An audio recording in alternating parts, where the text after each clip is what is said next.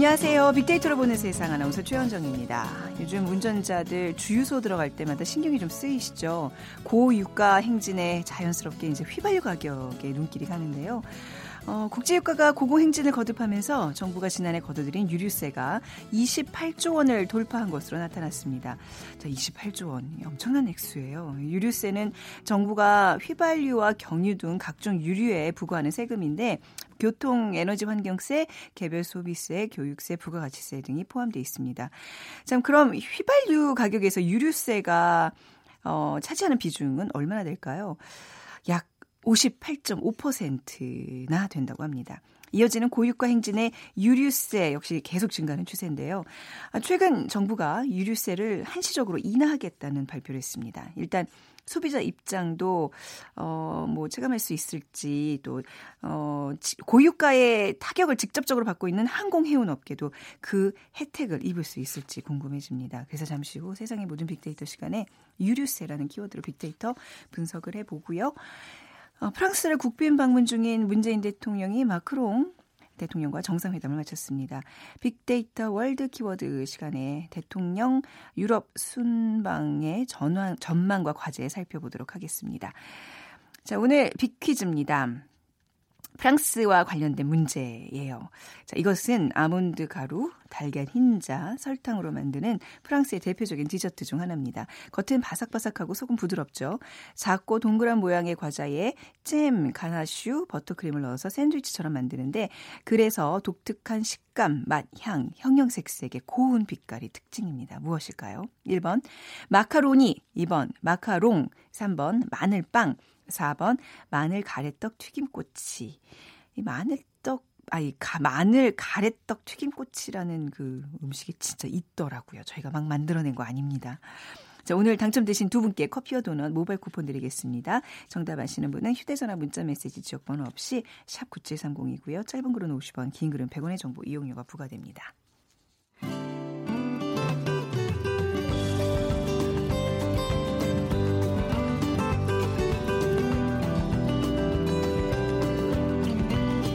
연관 검색어 속에 진실이 있다. KBS 일라디오 빅데이터로 보는 세상. 세상의 모든 빅데이터.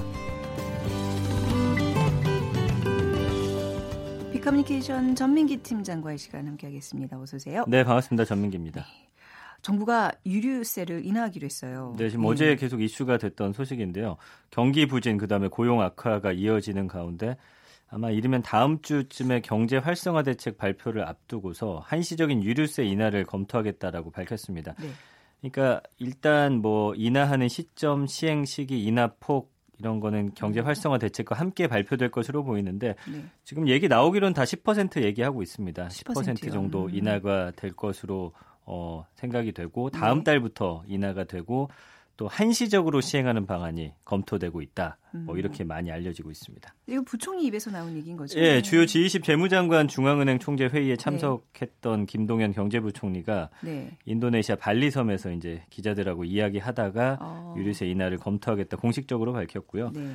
지금 경제정책의 사령탑인 김 부총리가 유류세 인하 카드를 공식화하면서 음. 뭐 내수 침체, 극심한 고용 부진, 어려움을 겪는 영세 소상공인과 서민들을 돕기 위한 정부 대책이 본격화됐다 뭐 볼 수 있을 네. 것 같고요. 지금 음 지난주 정규 주유소 휘발유 평균 가격이 1리터에 어, 1,680원을 넘었거든요. 네. 그러니까 굉장히 요즘 오름세였고 폭등하고 있는 추세죠. 예. 네. 지금 유류세 인하를 추진을 하면서 영세 사업자고 서민 부담을 좀 줄여주겠다. 음. 지금 휘발유 값의 한 45.5% 정도가 유류세이기 때문에 네. 일단 10% 낮추게 되면은 어, 휘발유가 1리터에 82원, 경유가 57원 정도 내려가는데 그 중형차가 어제 보니까 그 70리터 정도의 어, 휘발유 통을 갖고 있대요. 네. 이거를 텅텅 비었을 때 가득 채우면은 한 지금보다 휘발유는 5,700원 정도, 경유는 음. 한 4,000원 정도 어, 감소되는 것으로 예, 이렇게 나타나고 있습니다. 네, 지금 이게 유류세 인하가 이제 6개월 동안 한시적으로 시행하는 거잖아요. 근데 그만큼 뭐 유류세 인하라는 게 지금 한시적인 얘기가 나오지만 쉬운 결정은 아니잖아요, 이게. 왜냐하면 네. 유류세가요, 예. 그 정부가 세금을 걷는 것 중에 어, 4대 세금 중 하나예요. 네. 그만큼 비중이 굉장히 높은 음. 세금이기 때문에 네.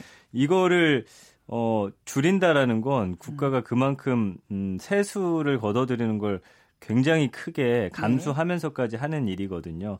근데 과거에 보면 이제 IMF 외환위기 때 어, 2000년도에 음. 2개월 동안 내렸었고요. 2008년에 글로벌 금융위기 때 10개월 동안 한시적으로 한 10% 인하했던 적이 있는데 이때 보면은 정말 경제가 상당히 어려운 그런 순간들이었거든요. 네. 그러니까 외부 경제 충격으로 우리 경제가 큰 어려움에 빠졌을 때만 이게 음. 내리는 거였는데 이번에 그거를 좀 결정하기가 쉽지 않았을 것 같고요. 금융위기 이후 10년 만에 유류세 인하 카드를 지금 꺼내 들었는데 네. 정부가 한 해 걷어들이는 유류세 규모가 한 26조 원 정도 되거든요. 그러니까 10% 인하하면 2조 6천억 원 정도 세수가 줄어들게 되는 거잖아요. 네. 근데 올해 좀 세수가 많이 잘 거쳤대요. 그렇기 때문에 아, 어, 이런 인하 결정에 좀 영향을 어, 주고 있다는 분석도 있고요. 음. 정부가 세금이 덜 거치는 것을 감수하고서 이렇게 유류세 인하에 나서는 것은 아무래도 지금 나라 안팎의 경제 변수가 네. 어, 좋지 않기 때문이죠. 그러니까 예. 이제 뭐 차량 운행에 많은 뭐 자영업자 이런 사람들도 이제 고려하고 그런데 그게 최근에 한, 저기 한달 사이에 한 50원 이상 오른 건데 이 정도 올랐어요. 깎은다고 이게 저기 체감이 될까요? 그게 이렇게 많이 내렸다 이게 체감이 될지 모르겠네요. 그러니까 네. 내수 활성화나 네. 소비 진작에 효과가 네. 큰 적정 수준이라는 건 이제 네. 판단하기 나름인데 음. 뭐 여기에 대한 연구나 데이터가 존재하지는 않더라고요. 아, 그래서 예, 예. 다만 최근에 들어서 국제 효과가 좀 급격히 올랐기 때문에 네. 이 영향으로 국내 휘발유 값이 올랐으니까 올라간 만큼 상쇄할 정도의 인하율이 네. 뭐 좋겠다라는 의견도 있고 일단은 제가 볼 땐 이것 때문에 뭐 경제가 막 살아나거나 이러진 음. 않더라도 그 국민들의 어떤 좀 마음을 부담을 좀, 예, 좀 달래주기 위해서는 음. 예 굉장히 음, 좋은 방안이다 네. 이렇게 말하는 분들이 많이 있더라고요. 그래요. 그게 이제 빅데이터 상에서 국민들의 반응으로 나타날 텐데 어떤 얘기들이 나오고 있어요? 예, 유류세 인하로 이제 검색을 해봤더니 예. 일주일 동안 한 2만 1천 건 정도 언급이 됐고 이거 연관어 보면은 뭐 서민이라든지 휘발유, 휘발유값 뭐 저소득층, 활력이란 단어도 볼 수가 있고요. 음. 혜택이란 단어도 있고 네. 고소득층이라는 그런 단어도 있어요. 그러니까 이게 고소득층들한테 더 혜택이 있는 거 아니냐 뭐 이런 얘기도 있고. 아, 그래요? 네. 어. 감성어 긍부정 비율 보니까 47.5 대 26.3입니다. 그러니까 긍정 감성을 보면은 많은 분들이 그래도 도움이 된다. 예. 해소가 된다. 긍정적이다. 높은 수준이다. 큰 효과 어, 또 부담을 줄여준다. 이런 이야기 하고 있고요. 부정 감성어도 뭐 고유가 때문에 한숨 쉬다, 유가 상승이 무섭다 이런 음. 거기 때문에 결국에는 어, 이 기름값을 낮추는 거에 대해서 국민들의 반응은 당연히 음. 좋죠. 나쁠 이유는 없어 나쁠 보입니다. 이유는 예, 없죠. 예. 또 이게 또 이제 나비 효과처럼 또 다른 또 어떤 효과들을 좀 가져오면 좋겠지만 네. 자뭐 연관어도 존재했는데 아까 그 고소득층 얘기가 나왔어요. 그러니까 이제 어뭐 고소득층만 혜택을 보는 게 아니냐 뭐가 이제 뭐 차를 주로 타는 그렇죠 그런 네. 계층들 얘기일 텐데 이런 말이 왜 나오는 거죠? 이게 이제 어제 언론에서 얘기가 네. 나오더라고요. 그래서 네. 이류세 인하분 어차피 일률적으로 적용되는데 뭐 자동차를 많이 모는 사람들이 아무래도 부유층 때문이다 이런 이야기를 하는데 음. 이게 조금 잘 그 납득은 안 되더라고요. 저도 약간 이게 예. 약간 네. 예전의 어떤 그 음. 접근 방식 같아요. 네. 그리고 유류세 인하 효과가 근데 이런 건 있습니다. 서민층보다 부유층에 6.3배 이상 큰 효과가 있다라는 아. 연구 결과는 있는데 예. 이게 찾아보니까 뭐 2000년대 초반에 만들어진 거라서 지금 조금 시간이 지나긴 했습니다. 네. 근데 이제 유류세가 유류 최종 가격에 반영되는 일종의 간접세이기 때문에 네. 이거는 이제 역진성이라는 걸 갖고 있어요. 그러니까 소득이 낮은 사람이 더 높은 세 부담을 지는 거는 음. 맞습니다. 네. 그래서 간접세를 인하하면은 저소득층 부담이 좀 낮아지게 되는 효과가 있고 네. 그런 게 있더라고요. 그러니까 그 자영업이 아니라 그 자동차를 직업으로 모시는 네, 네. 분들은 이게 우리는 뭐 일주일에 한 번, 뭐 2주에 한번 넣는데 그분들은 거의 매일 넣는 음. 분들이 계시는데 이런 분들은 이게 한 뭐 50원에서 100원 정도 오르면 한 달에 그 돈이 수십만 원에서 많게는 예. 100만 원까지도 차이가 난대요. 그렇기 때문에 음. 그분들한테는 이게 정말 큰 아. 돈일 수 있고 예, 그렇기 때문에 더 중요한 일이다 이렇게 이야기하는 사람들도 있습니다. 네. 이렇게 좀 한시적으로나마 유류세를 인하하면 우리 경제와 산업에 좀 실질적으로 뭐 좀 온기가 다시 불붙을까요? 어떻게 전망들 하나요? 지금 네. 보니까요 유류세를 낮추는 것 자체가 모든 게 사실은 국, 가의그 정책과는 조금 맞물려 있는 사안들도 음. 있거든요. 그러니까 네. 그 경유 자동차 때문에 지금 미세먼지 발생 우리나라 미세먼지 발생이 한 23% 정도가 경유 차량 때문이다라는 음. 발표가 나왔기 때문에 네. 경유 차량에 대해서는 앞으로 세금도 많이 늘리고 노후된 경유 차량에 대해서는 정책질도 내놓는데 사실 경유세도 낮추니까 아무래도 경유 타는 사람들도 더 많이 탈 거 아니에요. 그러니까 그렇죠. 그러니까 네. 환경 정책과 좀 맞물리는 그런 어. 부분도 있고 네. 이 어떤 경제와 산업에 있어서도 마찬가지입니다. 그러니까 일단 반기는 곳은 정유업체예요. 그러니까 음. 소비자의 체감 기름값이 떨어지면 소비가 늘 것으로 기대가 되기 때문에 다만 우리 정유업체 매출 절반 가까이가 또 술출에서 발생해서 영향은 또 음. 제한적일 것이다. 이런 분석도 나오고.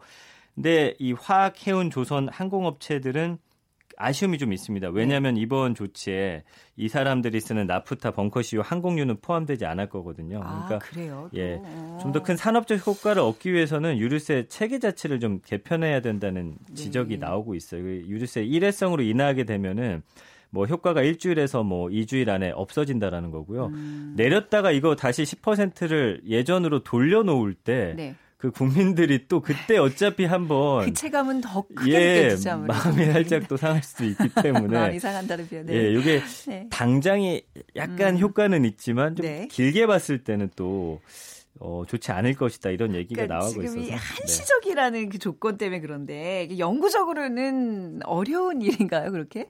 좀 한번, 쉽지 않을 것 같아요. 그러니까 그래, 예를 네. 들어서 지나치게 유류세 비율을 낮춰 기름값 아, 낮추게 되면은 네. 아까 말씀드린 대로 환경 오염에 대한 좀 부담이 커지거든요. 음. 최근에 이제 세계적인 추세가 네. 이 유류세를 다 올리고 있습니다. 음. 그리고 우리나라 자영업자 비중이 높아서 네. 또 기름값이 최종 제품 가격에 반영되는 영향이 크기 때문에 적정 수준의 비율을 또 항구적으로 낮추면은 이 내수 활성화 소비 진작 효과가 있을 것이다. 그렇지만 우리 상황에 맞는 득실을 꼼꼼히 따져봐야 하는데 네.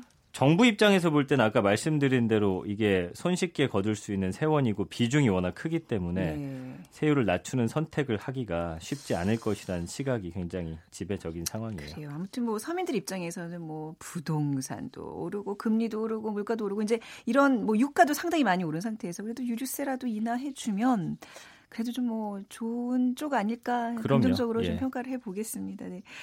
얘기 여기까지 나눌까요? 네. 네. 지금까지 비커뮤니케이션 전민기 팀장이었습니다. 고맙습니다. 감사합니다. 네. 잠시 정보센터 헤드라인 뉴스 듣고 돌아오겠습니다. 판문점 공동경비구역 JSE 비무장화를 논의할 남과 북의 군 당국과 유엔군 사령부 간 3자 협의체 첫 회의가 오늘 오전부터 판문점에서 진행 중입니다. 2020년 이후부터 실거래가 9억 원이 넘는 주택을 팔 때는 2년 이상 거주해야 양도소득세가 최대 80%까지 공제됩니다. 숙명여고 시험 문제 유출 의혹을 수사하고 있는 경찰이 쌍둥이 딸들의 휴대전화 메모 등에서 시험 문제 관련 정보를 발견했습니다. 동덕여대에서 알몸으로 음란 행위를 하고 그 영상을 트위터에 올린 혐의를 받고 있는 28살 박모 씨가 어젯밤 붙잡혔습니다. 30대 대기업이 전체 산업용 전기의 24%를 사용하지만 전기요금은 나머지 기업보다 낮은 것으로 나타났습니다. 서울 지하철 1에서 8호선을 운영하는 서울교통공사 일부 직원의 자녀와 형제 등이 비교적 채용 절차가 간단한 무기계약직으로 입사한 후 정기직으로 대거 전환된 것으로 나타났습니다. 러시아 함선 돈스코이오를 내세운 투자 사기 의혹을 받는 신일 해양기술 관계자가 경찰 수사 착수 이후 처음으로 구속됐습니다. 지금까지 헤드라인 뉴스 정원 나였습니다.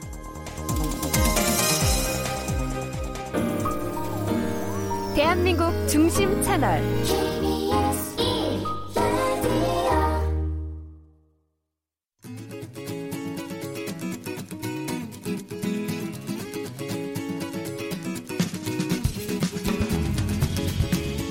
우리가 보는 세계 세계가 보는 우리 빅데이터로 분석한 세계의 이슈들 KBS 1라디오 빅데이터로 보는 세상 빅데이터, 빅데이터 월드 키워드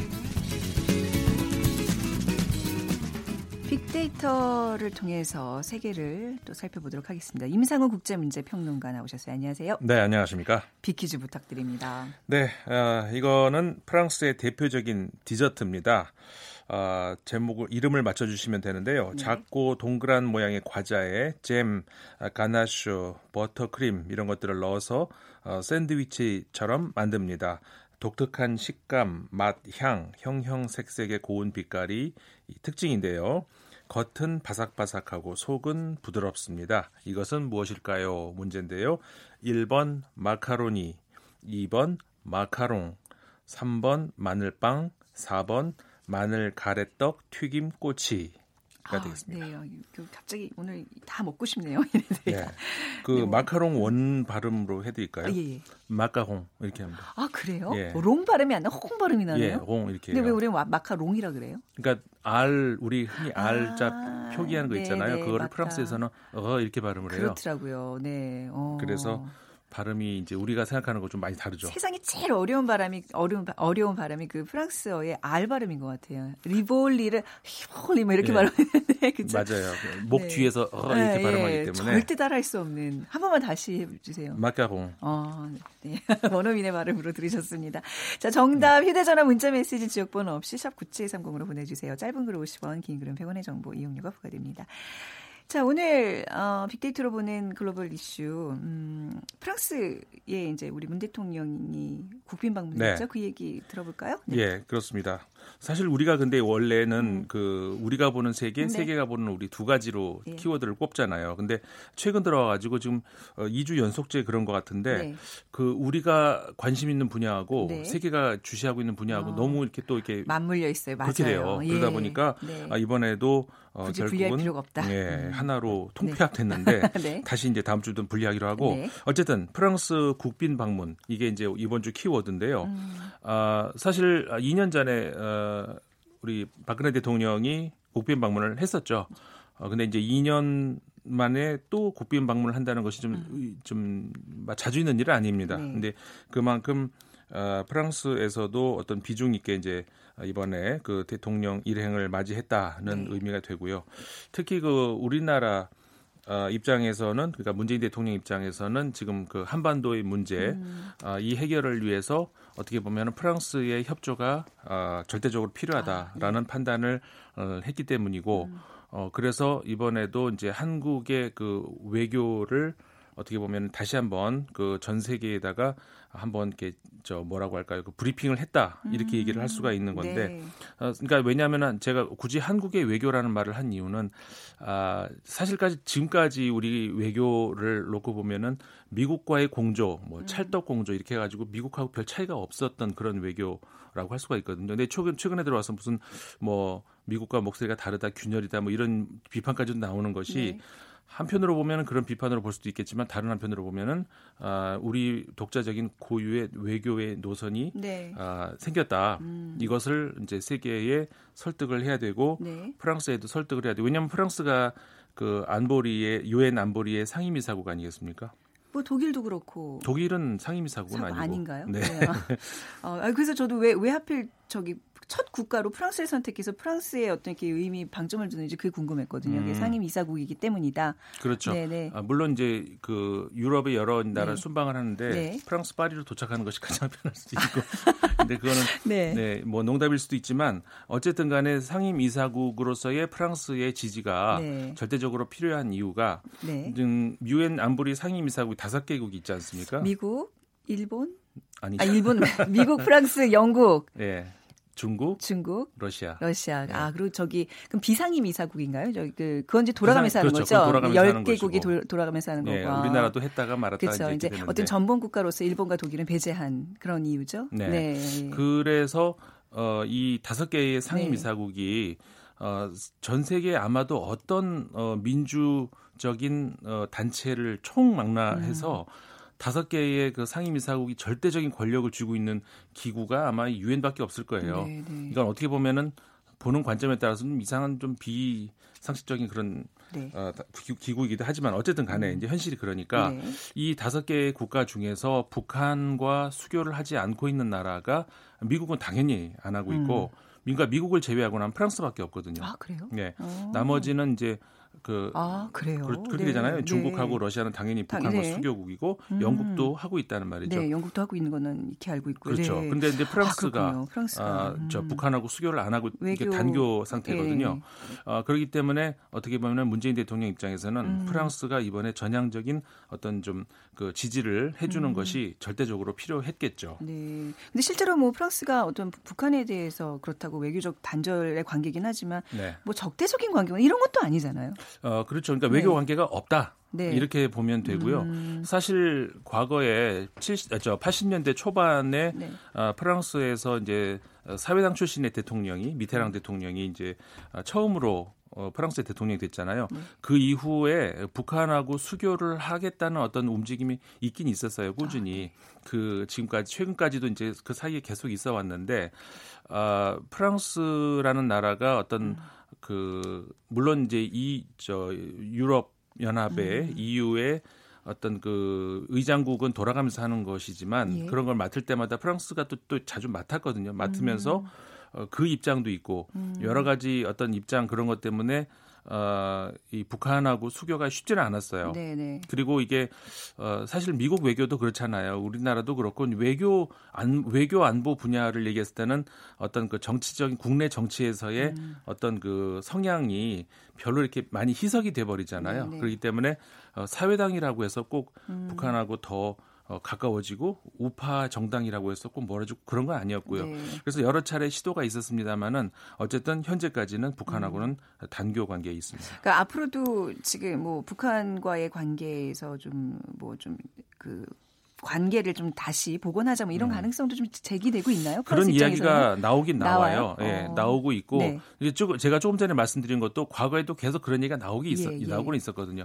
그런데 이제 어, 여의치 않았던 그런 이유가 있었던 건데 지금도 물론 이야기가 나오 다시 나오고는 있어요. 네. 그런데 어, 이번에 그 정상회담에서 이제 마카롱 대통령 같은 마크롱 마크롱 대통령 네. 같은 경우에 맨날 저도 헷갈리는데 예, 그 마카롱이 아니로 마, 마크롱 대통령이 네. 아, 분명히 그런 입장을 했죠. 예. 북한이 아, 분명한 입장을 그 음. 비핵화를 향한 분명한 어떤 그 가시적인 무언가를 보여주기 보여줘야지. 전에는 예, 네. 그 북한하고의 그 어떤 수교는 없을 음, 것이다라는 것을 음. 분명히 이제 언급을 하긴 했었죠. 네. 그래서 당분간은 아마 어, 어려울, 예, 어려울 것 같습니다. 음.